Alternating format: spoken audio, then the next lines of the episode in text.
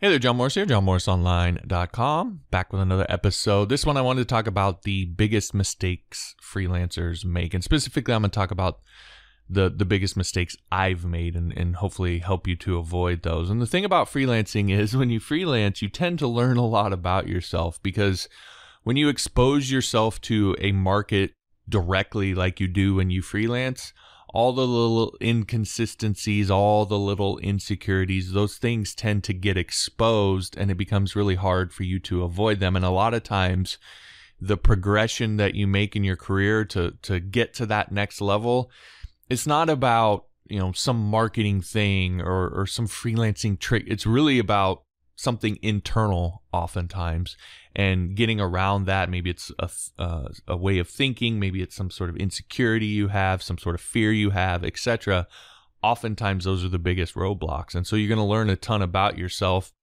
and you're also going to get really cl- crystal clear on what you're good at. And if you keep at it, you're going to learn how to leverage those strengths. And so that was been sort of my experience with freelancing. And I want to kind of dive into some of that stuff and, and talk about it to hopefully help you make the sort of next step in the progression in your career. So with that said, the first thing is what the first mistake I think uh, freelancers make is what I call hope freelancing. When I first started freelancing, I did way too much hope freelancing. So an example might be putting a profile up on Upwork and then just sort of hoping that I get work, hoping the platform brings me work. Or maybe I would create an ad and I would just create it real quick and put it out there and hope that the first ad that I, I put out there would convert well. Or maybe it was writing a blog post or doing a video to promote my stuff and hoping that it was just a great video and it would go viral and I wouldn't have to do anything to sort of promote it or push it or anything like that. And that's sort of this idea of hope freelancing. And it's kind of the classic Yoda line uh, do or do not, there is no try, because hope freelancing in a lot of ways is kind of just trying things. And the thing is, in my experience, success doesn't just happen like that, it's made. So, sort of the mindset switch to make here is is to go from hoping things work hoping that you can freelance or hoping that you can be successful doing it to actually making it happen and taking more of an investment mindset. So, investing in an approach and sticking with it. One sort of just quick anecdote that I heard is, and uh, I know it's cigarettes, but way back in the day when Marlboro uh, was was sort of brand new into the the the cigarette business, um, they had rolled out they had rolled out the campaign of the uh, it was the the cool sort of Marlboro man or whatever, and they'd come up with this marketing campaign, and the uh, and they really believed in it. In the entire first year that they ran it and did it, it just tanked. It completely bombed. And but they believed so much in it, they stuck with it. And then year two, they started to see results, and that Marlboro man sort of ad campaign and everything became one of the most successful sort of ad campaigns and approaches uh, in sort of advertising history. And that's sort of the idea that I, I, am getting at here is to not just try things, but to really invest in things and stick with it.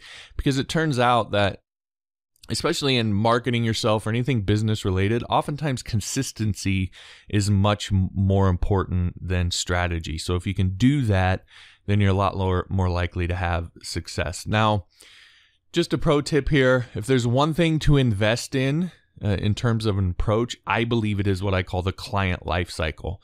And, and so that is traffic, leads, clients, repeat clients, and referrals. This is sort of the life cycle of a client. And so knowing this and knowing it in detail, how to attract the right people into that funnel and then methodically move them through that cycle through each stage and then sort of back again in the repeat uh, client and referral side of things, the more that you learn that and can do that, the more you sort of control your own destiny when it comes uh, to freelancing. And I think, in, again, in my opinion, that's one of the most uh, important things that you can can learn how to do, which happens to be why I made my latest freelancing course exactly on that life cycle. That's what I teach you. So I take you through it and show you exactly what to do at each interval you know to attract the right people in so you can get more clients more repeat business more referrals and ultimately more control of your business, more income, all the things that goals that you have. I think the the client life cycle is at the core of that, and so when you can learn that, uh, again, I think you can really sort of write your own check. Anyway, you can get free access to that course, the beginner's guide to freelancing. It's over on Skillshare. You just go to johnmorrisonline.com slash freelance to get all the details on how to get the, the no cost access to that. All right. So the next thing, then, uh, the next mistake that I think freelancers make is undercharging. So I started out charging about $25 an hour. And the thing about that was that was the most money that I'd ever made in my life up to that point. I mean, I, I think I'd been working 10, maybe got up to $12 an hour working construction or something like that. So $25 an hour was a really big leap for me. And so even though I can look back now and see that that was a pretty low number, it felt weird to me. So I sort of understand the hesitation that people can have about raising their prices. We're talking about numbers that in maybe the rest of your life you would never even imagine. But when it comes to freelancing, it's a little bit different. And for me, I actually re- realized that if I stayed at that rate, or if I stayed at that rate, I'd either never make the the money that I wanted to make, or I'd just I'd die of extreme burnout because I'd have to work so many really heavily mentally intensive uh, hours that it would just burn me out. So eventually I moved up to 50 an hour and then 75 and ultimately $100 an hour. And the thing that I noticed uh, which went sort of against my expectations, is that at each stage, I got clients that were easier to work with, who respected me more. Uh, and I ultimately became less stressed and happier, which went against what I thought. I always assumed that people paying me more money, they would be more picky, they would be harder to work with, there'd be more stress, it'd be more intense. And I sort of found that that it was the opposite.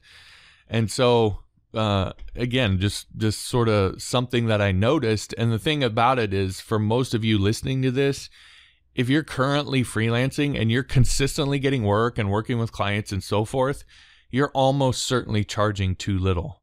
And I'm just sort of telling you that as you move up in prices, you're only gonna get happier uh, and, and, probably less stressed and so forth. It, it gets actually easier to do because that number sort of commands a certain amount of respect uh, that goes along with someone hiring you, and so they they they they're paying you for their time, so they tend to waste your time a lot less. So just something to keep in mind. Now, a pro tip here. Always be projecting increased rates. So use phrases like current rate or what I'll do this time or what I'll do for you you never really want to talk as if your rate is set and uh, set in stone, and you always want to sort of make it seem like there that particular client is getting a a reduced rate uh, somehow or another.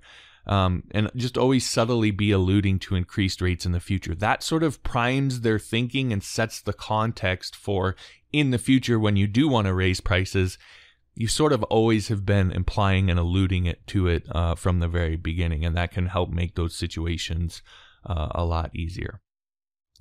All right, the final thing here that I want to cover is short term thinking. So, my first year or two freelancing, I was kind of a rabid dog, and I've talked about this before, but I was bouncing from client to client, project to project, sort of flying by the seat of my pants just trying to stay afloat and get that next job. And again, I think a lot of freelancers are sort of in that mode when they first start freelancing.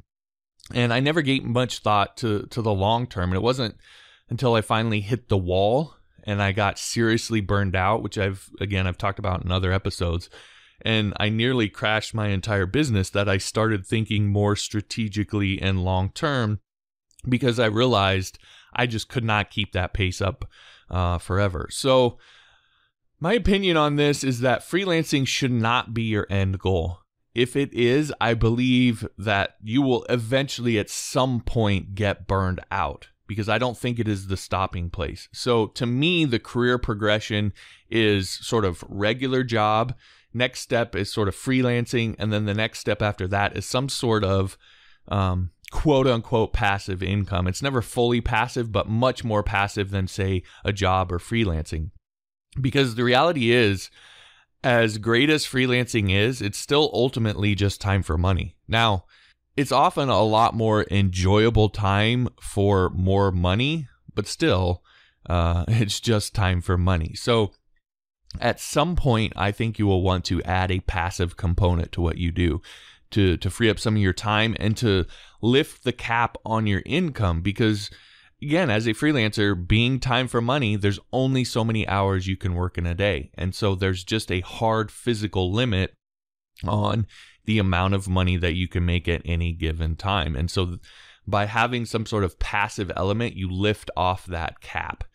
Uh, now that doesn't mean that you need to stop completely, uh, completely stop freelancing, right? You can always freelance, especially if you enjoy it. I would, I would do that, but always have an eye sort of towards that next step or s- things that you can add to what you're doing to your business that again free up some time give you a more solid foundation and lift that income cap now, it could be a saas product you could do courses like what i do whatever it is always be thinking about how you can leverage the authority you're creating right now as a freelancer to create something else more passive. Now my pro tip here on this is start now. So, especially if if you're thinking that you may at some point want to do like a course or just some sort of information product, but even if it's something totally different, start now because uh, you want to have that thing ready when you get to the point where you want to to to make that leap and you feel like you have the authority built up. So have the product or whatever it is already in the can. It's oftentimes a lot easier to create it now, right when you're in the thick of freelancing you're more in touch with what's going on and so forth. And so it makes for uh, a better product, but also just have it ready so that when you feel like you've reached that level of authority, you don't then now have this thing you have to go and create. It's already created. Maybe you can make some tweaks to it at that point, and then you can uh, then you can just roll it right out and, and you don't have to worry about it. So start building it now. It's a really good time to to to start with it now. So those are my three things. Those are sort of the, the big mistakes that I've noticed uh, throughout my career that I think are more fundamental, go beyond just the work hard and, and, you know, do good work and that sort of thing. So if you enjoyed that, I appreciate if you would su- support the show. You can do so over on Patreon. And Patreon's sort of my brain dump, so you get access to, to virtually everything over there. All of my officially re- released courses, some unreleased courses, unreleased source code and videos and so forth. Again, literally sort of my brain dump over there. You get access to everything. You can learn more about that at johnmorrisonline.com slash Patreon. Or if you want access to more of my officially released sort of polished courses, you can get those on Skillshare. The benefit with Skillshare is you not only get access to my stuff, but you get access to the whole community, which is like 20,000 plus other courses. Uh, so if you want access to that, you can get no cost access. Just go to johnmorrisonline.com slash Skillshare for all the details on that. All right, that'll do it. Thanks for listening. We'll talk to you next time.